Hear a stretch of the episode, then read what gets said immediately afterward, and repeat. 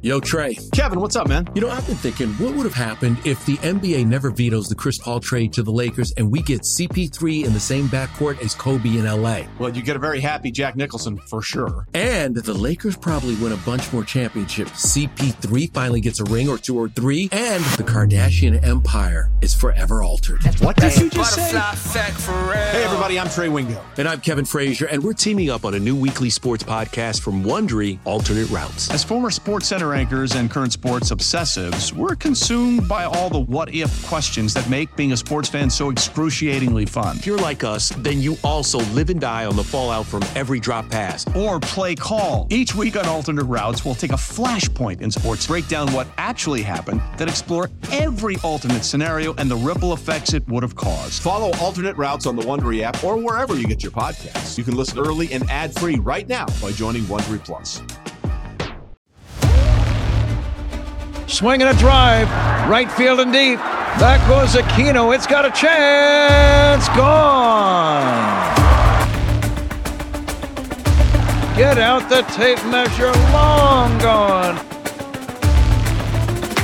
Fly the W!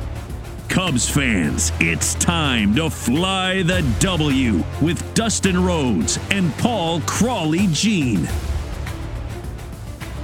You are listening to the Fly the W670 podcast, season 2, episode 10, the end of the Cubs Cardinals rivalry. Crawly, the end of the Cubs Cardinals rivalry. I cannot believe what we are calling this one. Don't forget to listen, download, review, and most importantly, subscribe to our podcast to follow all the socials Fly the W670, Twitter, Instagram, and Fly the W on Facebook. Of course, you can email us flythew670 at gmail.com. I'm Dustin Rhodes, executive producer of the Mully and Haugh Show. 5.30 to 10 on 670 The Score. Of course, your radio home for Cubs baseball. And as always, I am joined by my buddy Crawly. Crawly, afternoon on this Thursday. Yeah, it's it's been an exciting week. We got a lot to talk about. Uh, Jim Bowden, how about him? How about him dropping that bomb? It, it's I thought it was interesting. I thought it was funny. I thought it was worth talking about. Absolutely, no, that's uh, good. Good talkability. Um, very interesting. You and I were texting about it and had thoughts uh, on our text stream that the uh, that the subscribers and listeners of this podcast can't uh, can't have access to, but now they've got access because they've got both of us here. Let's uh, first, Crawly. Let's introduce what the plan is, and then let's uh, let's uh, attack it, digest it, and spit it back out. Yeah, so you know Jim Bowden, he's a co-host of SiriusXM's Inside Pitch on MLB Network Radio. If you listen to that, he's a columnist for The Athletic, and he wrote an article that was pretty shocking. Um, but there is no question that Major League Baseball plans to expand from 30 teams to 32. This has been going on a while, and there's been a whole bunch. You know, whether talking about whether you're going to do it internationally or, or locate them in the U.S. Who knows? The question is which cities will be given franchises. And with the addition of two teams, is this an opportunity for radical realignment of the league? Now, Dustin, you know, MLB has been around for about 150 years. The NL formed in 1876, the AL in 1901. They start playing the World Series in 1903. But from 1900 to 1968, you and I being National League guys, Dustin, um, there were just eight teams, right? From 1900 until 1962, when the Mets and the Houston Colts, later the Astros, become NLTs, NL teams. And then in 1969, they added the Padres and Expos. Once you had 12 teams, the division was split into two the National League East and the National League West. So, for those of you Cub fans old enough to remember, the Cubs, when they won the division title in 1984 and 1989, they were champions of the NL, NL East. East. Yes. East. Yes. Yes.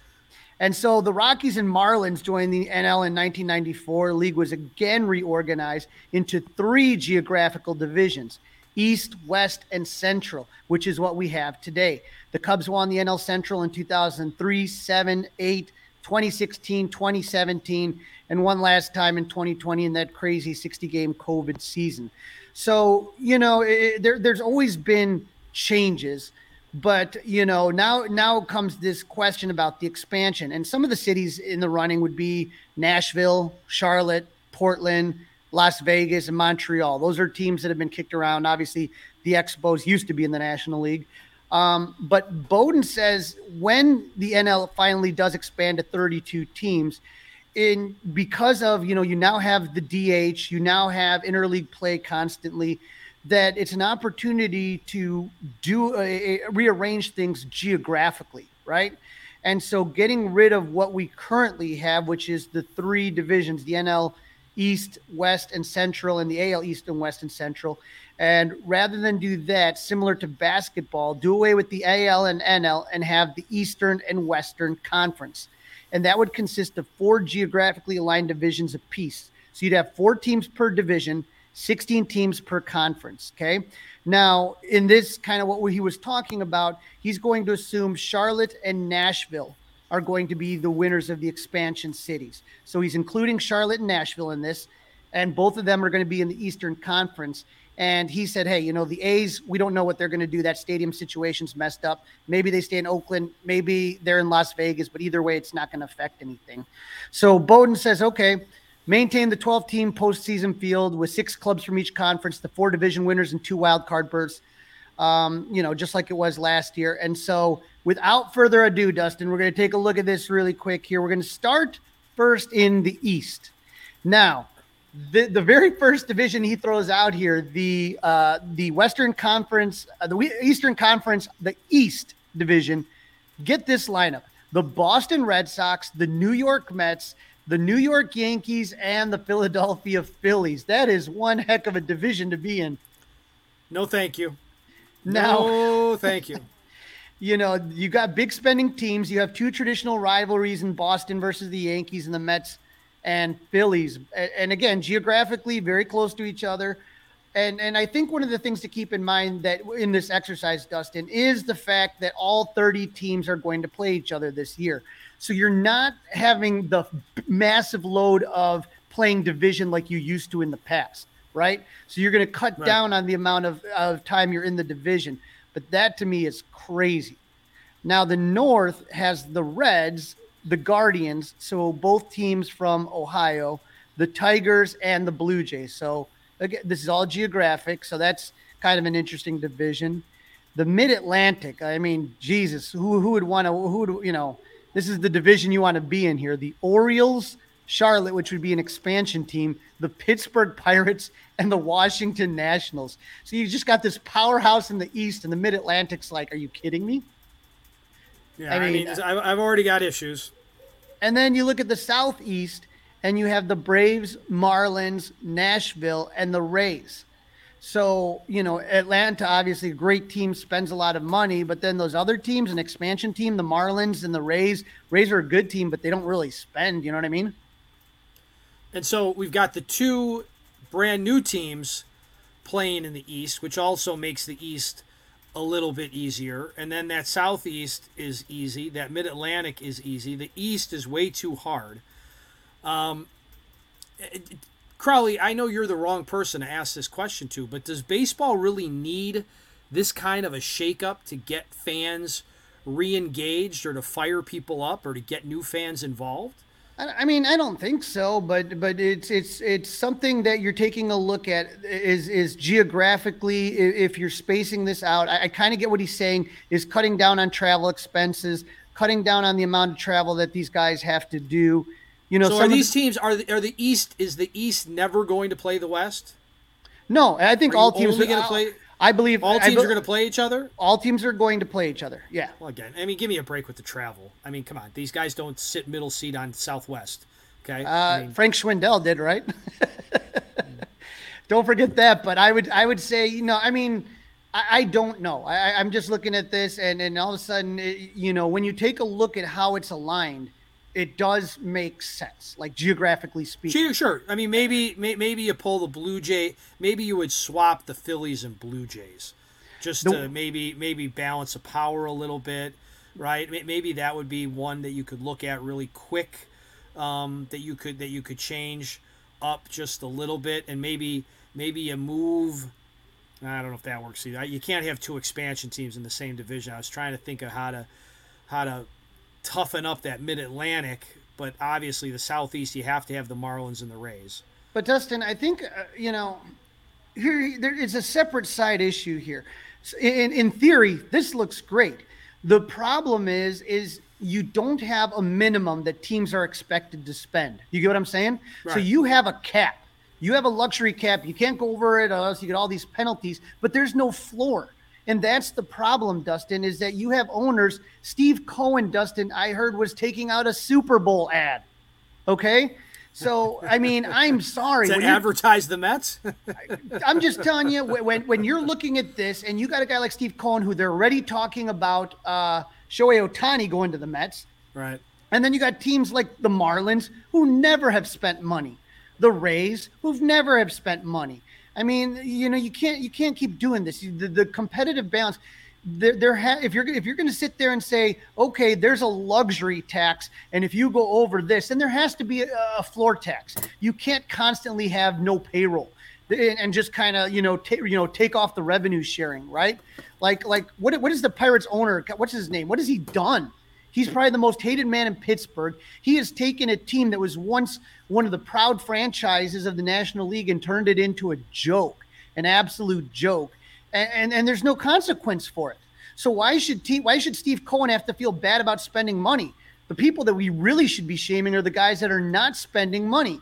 And I'm never going to feel sorry for the owners until they open the books. Show No. me all these losses that you're taking, and then I'll be able to understand why you can't do what you say you can't do. But I'm sorry, man. That that that, that the the problem with baseball alignment, not alignment. This idea works with the understanding that there's a minimum floor. It doesn't I work if you're going to have Yep. a team like that with with Miami not spending any money, with the Pirates not spending any money. Then it doesn't work.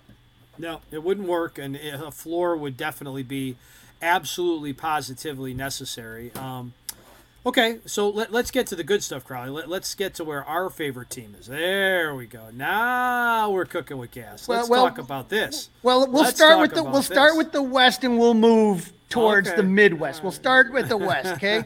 Because I know people are excited. Uh, again, this makes sense. The the Diamondbacks, the Angels, the Dodgers, and the Padres. Now, obviously, a, a pretty stacked division. Well, I mean, not that bad. You still have those teams, the Dodgers and the Padres, but you lose that one of the, the traditional rivalry with the Dodgers and the uh, Giants. But again, it's been the Padres and Dodgers the last few years. You would then have the Pacific Coast, which would include the Rockies, the Athletics, which are either going to be in Oakland or LA, the Mariners, and the Giants. So again, geographically makes sense, and I think that that would be a good rivalry to you know the Giants versus the A's. Was that 1989? Yes. The the world the the battle shake on the bay. The, sh- the shake at the stick, right? yeah, yeah, that was God. I'll never forget that. I don't, I don't know about the Rockies though being on the Pacific Coast. Hey, You're just kind of trying to figure out where exactly it would be. It's, it's ideally it's not perfect, but um, once you look at the whole thing, it makes sense. And now here's where we get the title of the episode: the Southwest would have the Astros, the Royals, the Cardinals, and the Rangers. So two teams from Texas and two teams from Missouri. So the Cubs and the Cardinals would no longer be in the same division. Well, I guess um, that's disappointing, um, but they're still going to play each other. It's just a question of are they going to play four times? Are they going to play six times? And My how guess many is- times would you my- play each other? My guess is when you play out of division, you would do one home and one away. So it so would six, be so six. or four. Okay. yeah, six or seven, some something I mean, around you know, there. the one thing about that though, that kind of gets us, you know, to like the Cubs Sox rivalry, where I think when they play four to six times a year, I think that's just about right. Well, you're going to see a lot more of it because that's where we have the Midwest League, where the Cubs would be, the White Sox would be, the Brewers, and the Twins. So as as you kind of take a look at this, it would. That's a really fun division. I mean, that that seems like a really competitive, fun division. You and the thing that's interesting is that the Cub fans are Cubs are hated by White Sox fans and Brewers fans. They share that together, that hatred of the Cubs. But again, they don't have to play each other much, and that may change once things start to get competitive. But on the flips, and then and, and then you know the Twins and Cub fans kind of I think get along pretty well. So all in all, it's an interesting concept. It's it's not the worst idea in the world as long as teams are spending money. But you know, I think about you know, Dustin, when we talk about how we kind of remember things.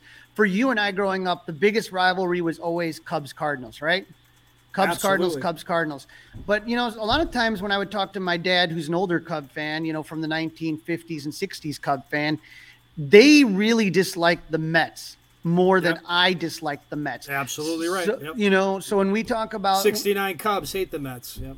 Right. a- And the fact is, you used to play the Mets a lot more because they would be in the NL East with the Cubs. So it was just kind of this natural rivalry that occurred. So it's, it's, I think it's a cool idea. I don't know. I mean, we are creatures of habit, Dustin. So I don't particularly know if, if we would be okay with this. It's, it's just so much change. Um, you know, I, I would say that all in all, it, it, comes down to, you know these new rivalries that would form. But again it there has to be a floor for these teams to spend to constantly make it so that that all teams are trying. This idea of tanking and in the last um in the last CBA they tried to address that. Like you don't if you finish last you don't automatically get the first pick in the draft but even then Dustin it's like you know the first pick isn't a guaranteed you just want to be in the top 5 you know what I mean and and, and that's kind of occasionally there's a consensus like Bryce Harper. There was no doubt Bryce Harper or even Kris Bryant. But if you think about Kris Bryant, his, his career isn't exactly what we thought it would turn out to be. So, I mean, they they're doing some things to address that. But let me ask you, Dustin, about this idea of every team playing each other because we, we're dealing with this for the first time ever in the history of baseball. All 30 teams will play each other on the schedule. Are you excited about that? Not excited about that? Where are you at on that?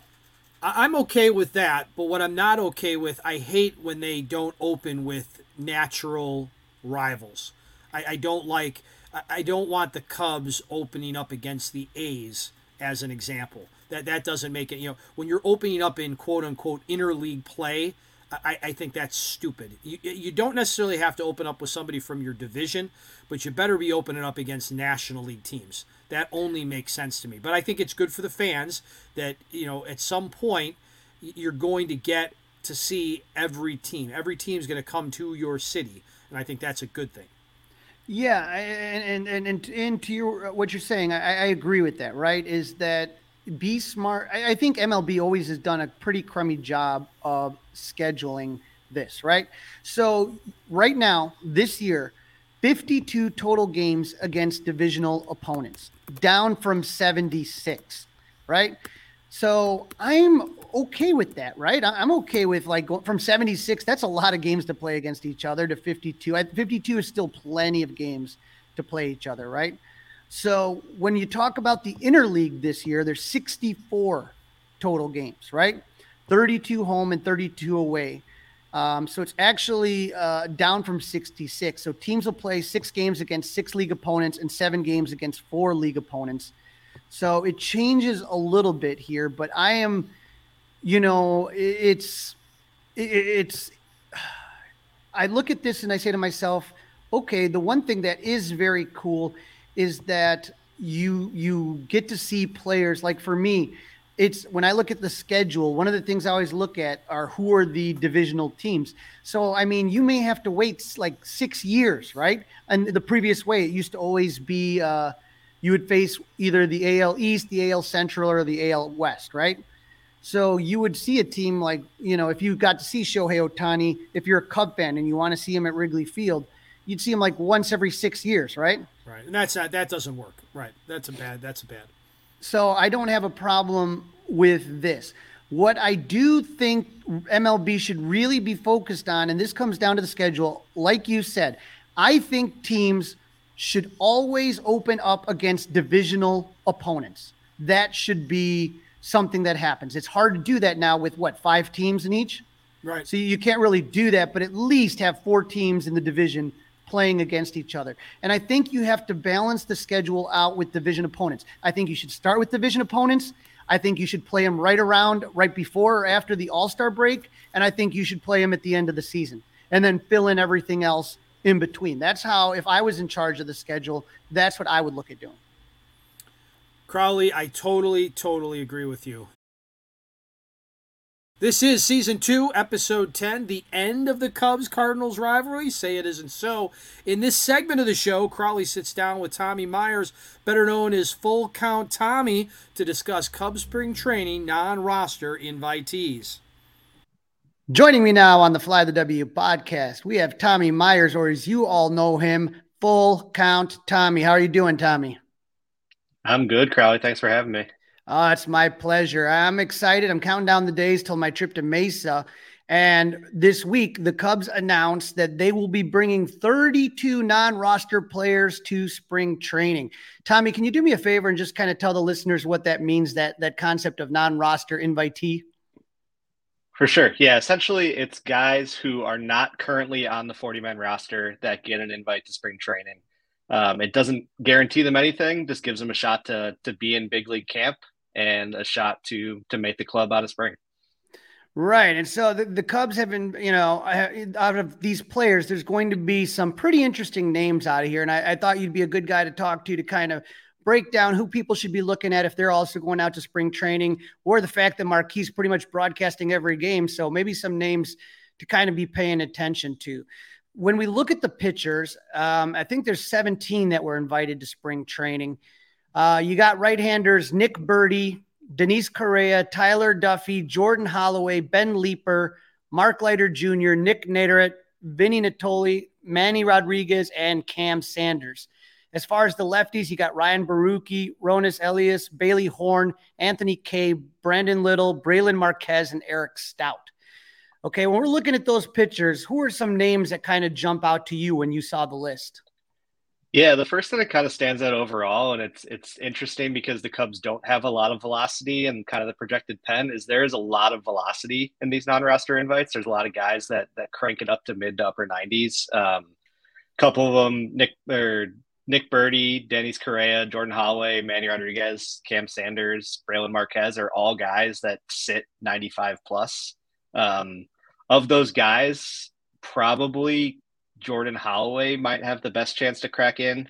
Um, I don't think any of those guys have a great chance to crack the bullpen out of spring, but it's still some really interesting arms, a mix of, of guys that have been in their system and Denis Correa and Cam Sanders, and obviously Brailyn Marquez, and then guys that they've kind of brought in from elsewhere. Um, Jordan Holloway's from the Marlins, then Nick Burdi's an interesting story. He was actually up, he pitched for the Pirates at one point, has had a lot of trouble with injuries, and he was actually a minor league Rule Five selection for the Cubs this year, which essentially just means they pluck him from another team. And unlike the Major League Rule Five, he gets to stick around no matter what. So he's an interesting name on that list if he's healthy. Yeah. Now Cam Sanders is related to former Cubs pitcher Scott Sanders. And I do know that there was a lot of buzz when you know when when you do when you're talking about the Rule Five draft. I thought a lot of people thought that Cam Sanders was as good as gone, but he's still here, so that's got to be good for the Cubs. Yeah, he's kind of a, a plug and play reliever at this point. He's been left off just kind of a numbers game because the Cubs do have so many upper minors relievers at this point. Um, but he switched to the bullpen kind of late last year full time and was, you know, 96 to 98, like touching 100 at, at times out of the bullpen his command's a little iffy, so that's probably what holds him back. And that's probably what other teams saw and why they didn't end up plucking him in the Rule Five. But he's a guy who has a legit shot to get innings in the big leagues this year, so he's definitely a name to keep an eye on. Now, Manny Rodriguez, you know, we saw him up in Chicago last year, and I've been watching him for a few years. I saw him at the alt site in Schaumburg, but something was off last year. It didn't look like his velocity was really there. I mean, was he pitching maybe injured or something, or what do you think was going on with Manrod?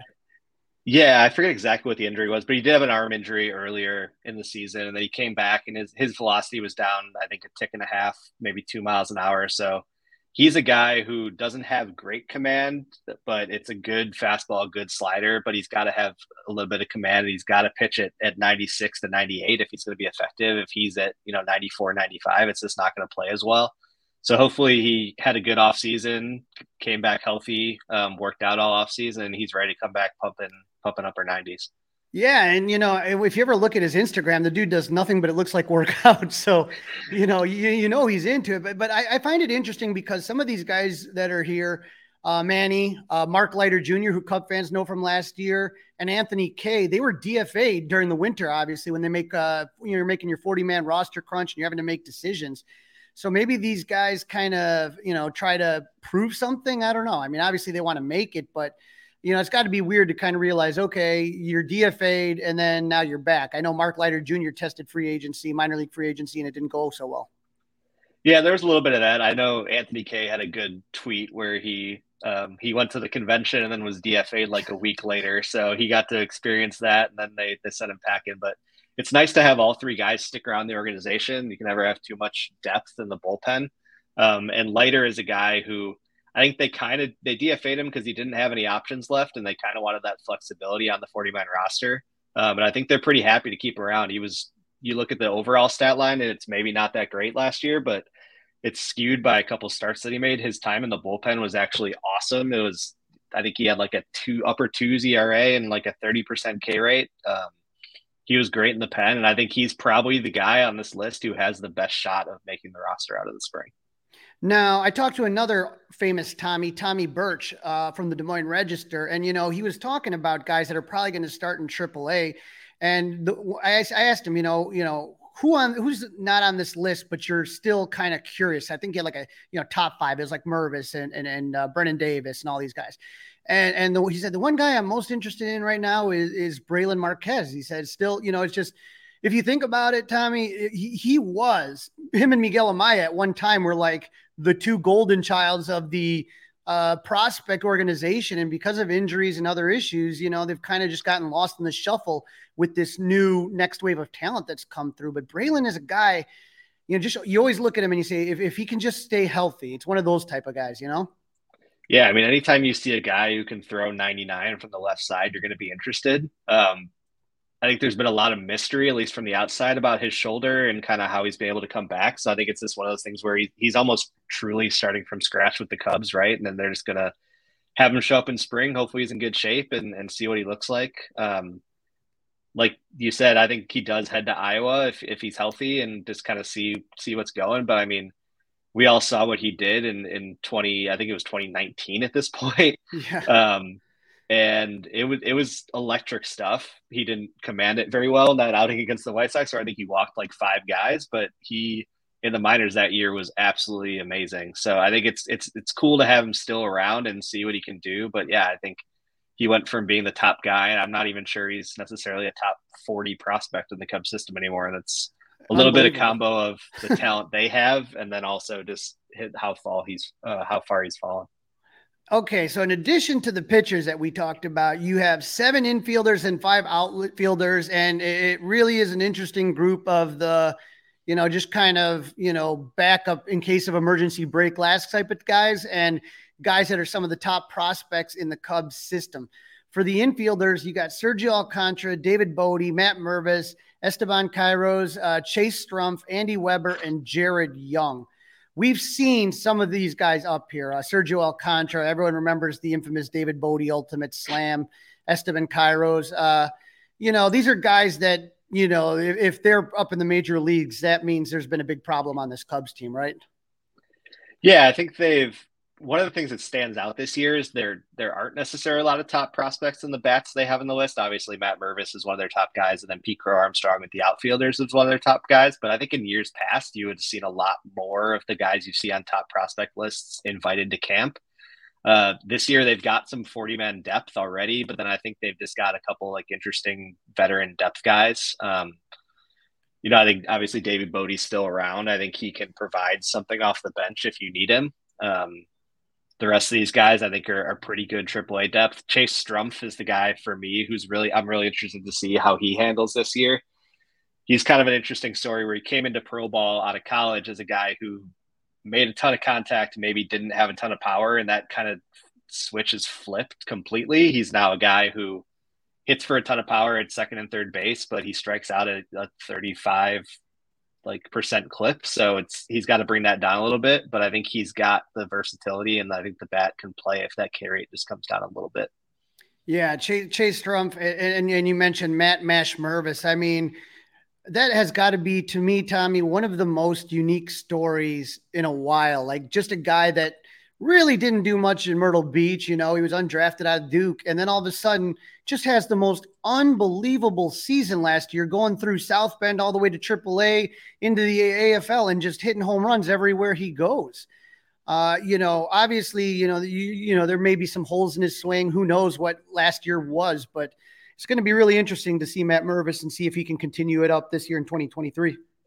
Yeah, I was listening to uh, the Baseball America guys talk today, and they were essentially saying after the 2021 season at Myrtle, like the Cubs had essentially written him off, and it's just he's he's an Oregon guy now. Like, don't really worry about it. If he pops up, he pops up. And then last year, he, you know, goes on a tear, and it wasn't just that he went on a tear; it was the way he did it too, right? Like every time he jumped up a level, his K rate went down, which never happens. Um, so it was obviously it was an amazing year for him, um, and it's I'm interested to see how he repeats. Um, I think the Cubs did a really good job of you know adding Hosmer, adding Mancini, so there's not this pressure for Mervis out of spring. I think in other seasons you would have seen him and be like, hey, he would have thought I have to have a huge spring to make this team, and I'm going to put all this pressure on myself.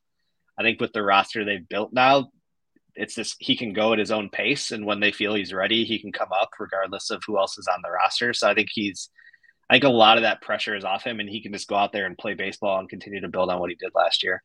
Yeah, we had Brennen Davis on the podcast one time, and we were talking about he was playing. This was in uh, with the taxi squad in South Bend in 2020, and he was just and he was just talking about you know just was an opportunity to work on things you know against really good pitchers. There's a lot of good pitchers at that camp at the time. Uh, you know, I want to say, uh, you know, Justin Steele and and and some of those guys were up there, and he was facing them as just really good talent. And he's like, but when you don't have to worry about the numbers, when you're not looking up and having to see the scoreboard displaying the home runs or the batting average. And the one thing I try to tell people is, is that like, you know, Tommy, you know, hitting at Wrigley Field in April and May is not a lot of fun. You know, balls that should easily be home runs are just caught effortlessly by outfielders. So, you know, just let Mervis chill, see what he does, see how he does. And if he really is what we expect him to hopefully be, then you call them up and when it's June or July in Chicago when the ball starts popping off the bat a little bit more, and then you really have some fun. You know what I mean? Yeah, it's good problems to have, right? You build that depth, and so you don't. It's what the Dodgers have done for years, right? You don't have to count on young guys. You just kind of let them matriculate as as they're ready, um, and that's when those guys. That's how they've had guys like Gavin Lux and Walker Buehler, and like those guys come up. They don't rush them up and make them play when they're not ready. They just they have them force their way onto the major league roster. And I think that's what the Cubs are doing with Mervis. Right. They, they don't have to be the star. They don't have to carry anything. They're just yep. guys that are just fun. So when we look at the outfielders, uh, Pete Crow Armstrong, Ben DeLuzio, Darius Hill, Yonathan Perlaza, and Mike Tauchman. Now, everybody knows the, the initials PCA, although I think we should start calling you F, FCT. But um, with, with, with, PCA, you know, the, the big buzz was that, that score that he got, I think it was Baseball Prospectus as far as his fielding. I mean, absolutely ridiculous. What did they say his glove was 90 or something like that? Yeah, so on a, on a 20 to 80 scale, he got an 80 glove, which is essentially the best the best grade you can get. Just unreal. And so it'll be I mean, I no one expects PCA to make the team, but just just good to get him in his first camp and competitive. But there's a name in, in this group for me, I guess, is, is when I would talk, you know, to uh, Mick Gillispie over from Tennessee. The name he kept saying over and over again was Darius Hill, Darius Hill. And with this glut of talent that the Cubs have, especially in outfield, Darius Hill's kind of a name that just kind of gets overlooked a lot, you know? Yeah, I think it's it's hard for guys like Darius Hill because they don't necessarily show a lot of power in the minor leagues. I think that's one of the the things you look at. Like, does that translate when you go up to the big leagues? I think that's that's the biggest question for Hill. But I mean, he led the minor leagues in hits last year for the Cubs. I mean, the guy, the guy hit wherever he went. I think he's got a lot of Tommy La Stella to his game. You even watch his swing, and it kind of looks really similar. He's got the high leg kick, and he's got similar swing uh, aesthetically. So I think that's the guy I would compare him to. And you just have to kind of hope that he has enough power to where it becomes, and you know, instead of little pop ups or flares, they end up being hard base hits. So I think it's just seeing what he does. I think he's got a shot to get some innings in the big leagues this year. If there's an injury or if someone goes down, I think Darius Hill could be next man up. Um, just because I think he's probably the most ready in terms of how advanced his bat is, but I think it's just seeing if it'll transition at the next level. And what do you what, you, what are you hoping to see out of Yonathan Perlaza this season? Yeah, I think just continuing what he did last year. He was good from both sides of the plate last year. Um, he can hit. I don't know if he has a position. Um, I think he might be more DH than anything else, but I think just they obviously, I think they gave him a pretty priority minor league deal in the offseason to keep him around in the organization. So I think they just want to see if he hits in Iowa and then potentially hits in Chicago. I think he's one of those guys. Um, similar name, but you know, Hendrik Pinango in South Bend is a similar profile, right? Where he just kind of he's kind of hits like no matter what, like where he's at. Um, so I think just giving him another shot, and they have the depth they don't necessarily need to count on him, but just have him be some organizational depth. Now I gotta tell you, Tommy, you know I'm a meatball, and and I've just been so super excited about the minor leagues, you know, and I keep telling people, hey man, the future looks bright, future looks bright. But I've been watching lately, like uh, you know, I, I, check certain guys. You're one of the guys I check with to give myself a temperature check. Am I seeing things? But like when I see you kind of expressing some confidence, I feel better. I'm like, okay, then it's not just my Cub rose tinted glasses. I've seen you getting in a little bit of arguments with people about the depth of this system, and and you know, I think it was rated 10th the other day, and I, I think people kind of are are missing what makes this farm team so special. When you look at th- this team, what is it about the farm system that impresses you the most? Yeah, I think, and you know, they're in that six to 10 range in systems. I don't think there's a couple like really elite farm systems in baseball. I think Baltimore and Arizona are two of the teams, um, even the Dodgers now still. Um, but I think the Cubs kind of fall in that next tier because they they have all the depth there. They just don't necessarily have those really really high end talents. That top like ten prospect in baseball. Um, I think they have guys who could make that leap, but they're not quite there yet. Um, and I think it's a lot of guys too who are kind of pop up candidates who just need to show it again. Like had great years last year. Porter Hodge is one guy I think who was great last year. Um, DJ Herz can continue to build off what he's done. Um, Daniel Palencia was fantastic last year. I think there's a lot of those guys who were never real like huge prospects, but just guys that can continue to build on what they did last year, who can then make that leap into, you know, top 150, top 200 prospects. And I think one of the things too that a lot of people see is they just look at top 100 lists, right? Um, and you know the Cubs have been placing two or three guys on top 100 lists, but then you look at Kiley McDaniel with ESPN dropped his uh, farm rankings today, and he had nine Cubs in his top 150. Um, and so essentially, there's there's really not that much difference between the 100th ranked prospect and the 150th ranked prospect. A lot of time they'll have the same scouting scale grade, it's just kind of organizing them how you want to as you're as you're doing those rankings. So I think a lot of people just focus solely on that top 100. I think it makes sense. Like there, there's definitely that lack of true elite prospects in the Cubs system, but I think they have built a ton of depth and guys that continue to improve and potentially make that extra leap. And, and, you know the, the, one thing that I, I, talked to a couple of the coaches, uh, hitting coaches for the Cubs, the um, minor league hitting coaches, and they said, you know what, we, we may not be, you know, we may fall in that 10 to 6, but don't forget how young a lot of our players are. And so as they develop, as they mature, you're going to see the Cubs move up in those rankings. Yeah, I think there's three names that just stand out with exactly what you mentioned. Like Kevin Alcantara, what he did last year at 19 in Myrtle Beach, with it, which is absolute hell on hitters, especially hitters that like to go gap to gap. Like he I think had 19 home runs in Myrtle Beach last year as a 19 year old, um, which is just absolutely absurd. And then James Triantos in Myrtle Beach as well. I think that's a park that specifically hurts him because he doesn't necessarily have huge power, but he really likes to spray the ball over the field. So like balls that would, you know, potentially be home runs in right center and left center in other parks are not going out in Myrtle. Uh, then the other guy is Owen Caissie in South Bend. They, they challenged him last year at 19 to go to South to go to High A and had just about as bad of an April as you could possibly have. And from May on was absolutely awesome. So I think there's three guys that are just continuing to grow. I think both Triantos and Alcantara, I think we can potentially see them explode in South Bend. Just getting out of Myrtle Beach helps a lot. But yeah, there's there's a lot of youth in the system. Even Pete Armstrong is what 20 years old and he'll probably start the year at Double A Tennessee. So I think there's just a lot of youth that's just coming up still. Now, Tommy, uh, when you when you sit there, one of the things that I kind of feel is I feel like the drafting has been better and and the player development, like both sides of that. Have you noticed that as well? the player development, especially on the pitching side, is what's really stood out to me. I think they've done a really awesome job of not not being cookie cutter with guys. Like I know there's been a lot of talk about certain pitch qualities they like. They like to teach the sweeper slider for certain guys, but I think they've been really good at customizing development plans for all the pitchers. Um, like you see this, whether it's um, Daniel Palencia or DJ Herz or Porter Hodge or any of those guys, they've just been on different paths. Or even Jordan Wicks, right? Like he picks up a slider last year, and and the ERA may not look great because some of the defense behind him wasn't fantastic, but his strikeout to walk numbers last year in his first pro season were were fantastic. So I think there's they've done a really good job of just almost developing in bulk the arms, right? I think there's going to be like I know Theo used to talk about wave after wave of talent. Like it truly feels like that's what they've built with arms.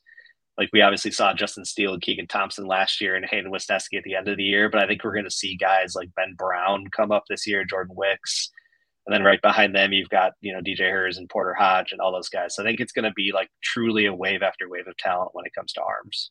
So funny because you think about that the, that that core team from 2015 to 2020, and that was the one thing they couldn't develop arms, and now all of a sudden you're looking at that system and it's filling up pretty good. So, like I said, I'm I'm I'm happy. I, I think that there, you know, when you think a look at the minor leagues last year, and you had three teams in the postseason. Uh, Tennessee was one win away from the championship, and South Bend wins the championship, and all those guys are essentially going to be there again, just one you know, maybe one level up or something. It's it's going to be fun to see what the Cubs do this year in the minor league systems. Yeah, I think a lot of it is you want to see the minor league systems popping, but also the big league team being good, right? Like that's what the Dodgers and Cardinals and six Rays, like a successful organization, have done for years. And I think it kind of looks bad when you're the Cubs right now and fans are just focusing solely on the minor league system. But I think and as they build the big league team up, like I think there's no harm in focusing on how good the minor league systems become. You can also then hope that they build a big league winner and do both at the same time. So I don't think it's either. I don't think it's either or at all. Absolutely. And I think you're starting to see that balance with the 2023 Cubs. It's going to be a lot more fun. Plus the fun you're going to have in the minor league system. I just think it's going to be fun to be a Cubs fan. So I appreciate you jumping on here tonight, Tommy. I know I'll see you around the ballpark and maybe we, we, we head down to South Bend and check a couple of these guys out. What do you think? Yeah, I think we were already talking about doing a trip. So uh, I think maybe a nice cold April South Bend game would be pretty fun. Uh, yeah, it sounds good, Tommy. I look forward to having you on again, and you take care. Awesome. Thanks for having me, Crawly. You're listening to the Fly the W670 podcast. This is season two, episode number 10. We're calling this one the end of the Cubs Cardinals rivalry. Let's hope not. Don't forget to listen, download, review, and most importantly, subscribe to the Fly the W podcast. Crawly, earlier in the week, we got uh, some news that everybody's into. We've already got the schedules. We know who's coming to Wrigley. We know when they're coming to Wrigley, but now we know what promotional goodies you're going to get when you go out to Wrigley. If you are a geek like me about stadium giveaways, otherwise known as SGAs, this is Christmas for you. Get your pen. What, what did Pat Piper used to say? Uh, ladies and gentlemen, get your pencils and scorecards out as I read you the promotional schedule. Yes, this is what I do, Dustin. When I sit there and I get the schedule, I put it down. I take a look, like I like we talked about in segment one oh, the Oakland A's are coming. I haven't seen the Cubs play the A's a lot. I'd like to see them. I look at, oh, Shohei's coming to town. I got to see that. I want to see the teams and the players I don't get a chance to see all the time. But the other big draw for me is the giveaways. And so this is going to be they they dropped it earlier this week actually yesterday and and and lately the Cubs have been the last team to to to release their promotional items. It used to be at Cubs convention, they would give you a pocket calendar and you could see all the promos. Right. That'd be the first time that, that, you would know about it. I used to they pick it up at the, I used to pick it up at the Dominick's. yeah. And so CubsCon was the first place it would drop and everybody would look at it and freak out. We didn't know when it was going to drop and when it did, oh boy, were tongues wagging just to kind of show the listener again uh, uh, i can't really show it to you but if you i'm moving my screen i have every single cubs bobblehead starting with the Sammy Sosa Eckrich Farm helmet in 2001. Every single Cubs bobblehead ever released. And so, with this is this I, I literally love every giveaway, the hats, the the the you know everything. And so we we know what it's going to be. And oh, I gotta tell you, Dustin, when I saw this, my eye it looked like that cartoon wolf whose eyes pop out and the tongue rolls out of his mouth. The there are different kinds of giveaways, and we're gonna have to be clear, okay? So there is the traditional um, stadium giveaways. When you talk about the stadium giveaways, those are for the first 10,000 fans to show up. The goal is to get the fans in there buying plenty of uh, beer, plenty of hot dogs, all that fun stuff. You want to get fans in the gates early. So some teams, you know, release 30, 45,000, you know, 40,000 bobbleheads with the Cubs, first 10,000. So you have got to get in there. And so as I kind of were taking a look at it, the they have different kind of categories, and I'll kind of go through them here. But the one that everybody's looking at right now are the statue bobbleheads. So this year, we know with the Fergie statue, the statue row, what the Cubs are doing, right? Everybody assumed, myself included, that they were going to release a replica of the Fergie Jenkins statue because they've done that over the year with every statue. But no, they are bobble statues. They look exactly like the statues out in front of at Statue Row, which Lou Cella, he's the sculptor. We had him on Fly the W, but they just look phenomenal. The Ernie Banks statue, the Santo, the Williams, the uh, new Fergie statue, and the Harry Caray one's the one I thought looked least cool, but the other ones look absolutely stunning. And so those are going to be a very, very hot item. Saturday, May 6th, Fergie Jenkins. Saturday, May 27, Billy Williams. Wednesday, June 19th, Ernie Banks. Sunday, August 20, the Ron Santos statue. And then Saturday, September 9th, finishes up the statue row, even though Harry's not in statue row, but the statue row of um, the bobbleheads. What did you think? I got to know because, you know, obviously I, I'm like you said, I'm, I, I am exactly the mark for these guys. I'm the sucker that's going to go to every game to get the bobblehead. What did you think, Dustin, when you saw the bobbleheads? I mean, as far as the bobbleheads go, I, I would agree that um, the Harry one doesn't look as cool. But if I could only get one, that's the one I would want. And maybe that's like what, but I, that, I you know, from a somebody that works in the media, I, I grew up. We grew up with Harry Caray. Um, that that's where I would go. Harry Caray would be my guy. And they also have other gate giveaways, things that are going to be happening over over the time here. Um, City Connect is obviously going to be popular, um, but on opening day, on opening day, the Cubs used to give away magnet schedules. They aren't doing that anymore. But what they're doing is they're having a special opening day pin. So that's March 30th versus Milwaukee. I thought the pin looks really sharp. And then you have a lot of City Connect stuff start to happen. You got the um, picnic blankets, you have the winter hat, which it's funny because those always kind of tend to be really, really helpful uh, in the beginning of those April, those cold April games. I thought that blanket was actually pretty good too, the City Connect. Yeah, and then they have the uh, London Series luggage tags.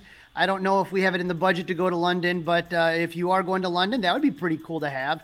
Um, they're going to have a fanny pack uh, May 28th. The Hawaiian shirt's the traditional uh, giveaway on July 17th.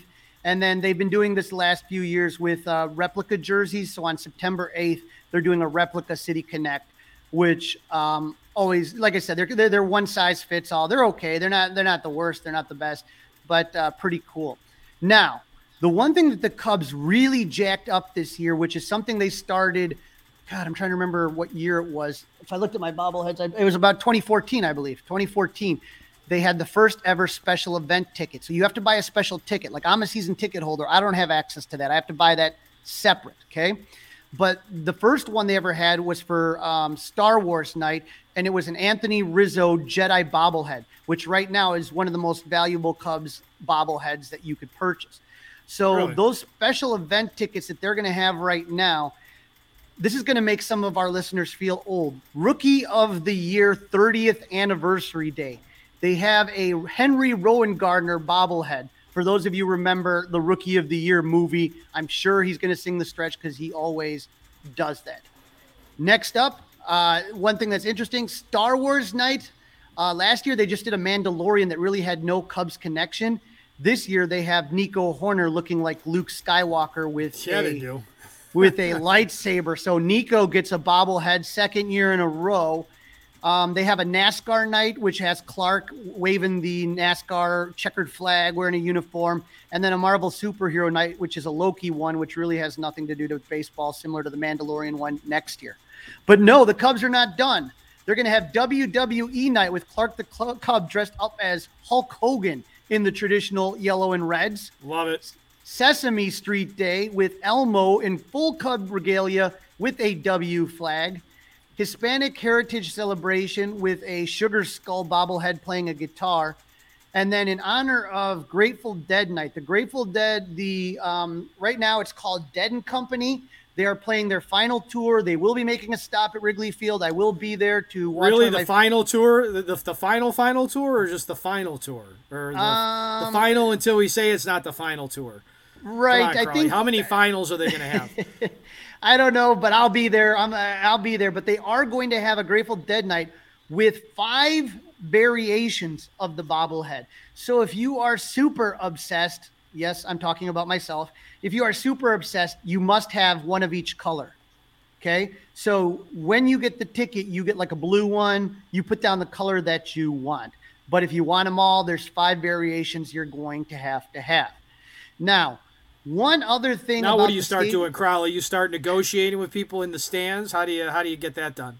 Oh, I got my ways, Dustin. Don't worry. I got All my right. ways. We're, we're already You don't want to planning. share, huh? You don't want to share. We are we are planning this out. I actually got something cool that I, I think I'll share at a different time once it's all said and done. But uh, it- it's a pretty cool thing I got going on. That that if this works out, I don't want I don't want to say anything and watch it flop. So I also have a bunch of people that are depending on me. So I'm not going to say any more than that.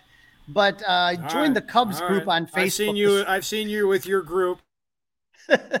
yeah, the Cubs group, C U B S Cubs group.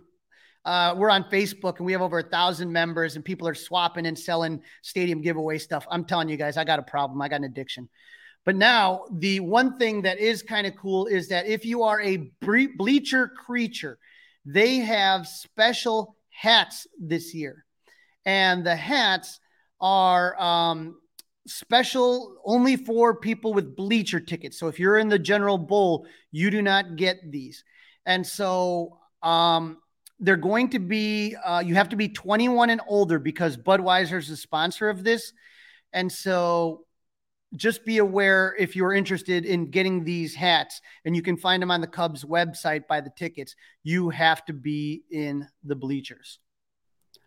So, Dustin, taking a look at these hats, I, I mean, I, I I know that there is a segment of people that think they look pretty cool. I am not. Uh, I, I guess I'm getting old. I like my hats with a bent brim and, and normal Cub colors. These are very pastel, um, but I do like the logos. They have the 1914 logo, the Cub holding the bat, kind of upside downish. They have a very interesting 1934 alternate logo, which is one of the bear with his hands up, throw, getting ready, winding up in the pitch which isn't one that you really notice that often.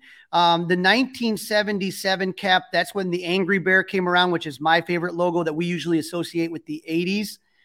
Um, you have the 1994 cap. Those of you that remember the Cubs jerseys that look like it was uh, spelling out Cuba, uh, that's that very weird logo that you don't really see that often. They only used it for a couple years. And then the 1997 cap, which is a gray cap. So, all in all, like I said, some pretty good. Uh, I know people are going to be interested in that, so we'll see what happens. Um, but those are only, like I said, for bleacher tickets.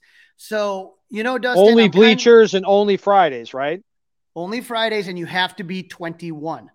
So I don't want people going there disappointed that, you know, if they're 16, 17 and you're listening to this, you can't do it uh, unless you find somebody nice like my Thai guy who's willing to kind of sneak you a hat or something. But um, I, I would definitely say, Dustin, that spring is in the air, man. It is just, every every one of these milestones that we reach, whether it's um, you know pitchers and catchers reporting, which is happening very soon, whether it's you know the promo schedule, all of these things just mean baseball's around the corner, and it, it Cubs baseball more particularly, and I can't be more excited right now. Yeah, right around the corner. No doubt about that, Crawly. There is no doubt about that. All right, Crawly. I guess that's a wrap until uh, later this weekend. We're wrapping up uh, season two, episode 10. And uh, the Cubs and Cardinals rivalry may be in doubt if you believe what uh, Jim Bowden was proposing. And and and I talked to Dustin, and he was nice enough to say that we're going to record on Sunday at 3 p.m. because he's got nothing better going on, so we could talk a lot of baseball, nothing else going on. So uh, we will have a podcast ready to drop on Monday, so just be ready. But in the meantime, make sure you follow the socials. Fly the W 670 on Instagram and Twitter. Fly the W on Facebook. And you can email us at flythew670 at gmail.com. And go Cubs. It's all over.